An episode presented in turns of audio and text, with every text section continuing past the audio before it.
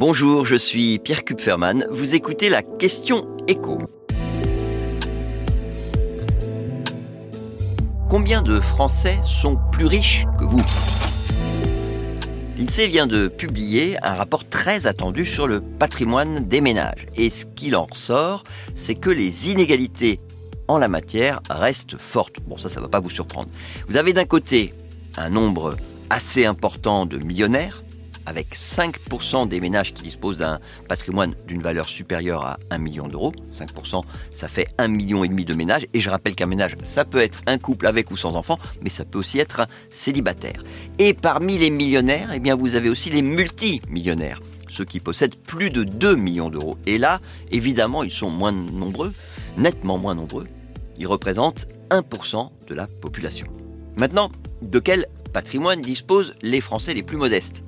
Si on prend les 20% des ménages les plus modestes, on a un patrimoine qui va de 0 euros à 13 400 euros. Et même seulement 10 400 euros quand on prend en compte leurs dettes. Donc évidemment, quand on compare le patrimoine des plus aisés au reste de la population, bah, on va constater un, un, net déséquilibre. Je vous donne juste un exemple.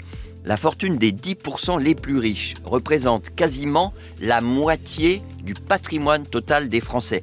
47% pour être précis, c'était 46% en 2018. L'autre chiffre intéressant, c'est le patrimoine médian. Si on coupe la France en deux, vous avez d'un côté les ménages qui possèdent plus de 177 200 euros et de l'autre ceux qui sont en dessous de ce niveau. Et encore, si on déduit les dettes, si on parle donc du patrimoine médian net, bah, la limite est encore plus basse, c'est un petit peu moins de 125 000 euros. Mais c'est pas vraiment surprenant parce que la différence entre les 50% des Français qui sont au-dessus de la médiane et les 50% qui sont en dessous, tient essentiellement au patrimoine immobilier. Puisque vous avez d'un côté bah, un très grand nombre de propriétaires et de l'autre un très grand nombre de locataires. Or, l'immobilier en France représente la plus grosse partie et de loin, du patrimoine moyen, la valeur du logement ou des logements détenus par les ménages pèse trois fois plus que leur épargne financière. Et alors, puisque le sujet euh, du moment c'est un peu les retraites quand même, est-ce que les retraités sont plus riches que les actifs? Bah, Oui et non, parce qu'aujourd'hui ce sont les quinquagénaires qui ont le patrimoine le plus élevé, plus de 400 000 euros en moyenne. Sauf que ces quinquagénaires, ils sont un peu plus endettés que leurs aînés. Et donc, si on ne regarde que le patrimoine net, dette déduite, on reste autour de 350 000 euros, que ce soit chez les quinquagénaires et ceux qui ont 60 ans et plus. Donc voilà, les plus riches, c'est à partir de 50 ans, c'est pas surprenant.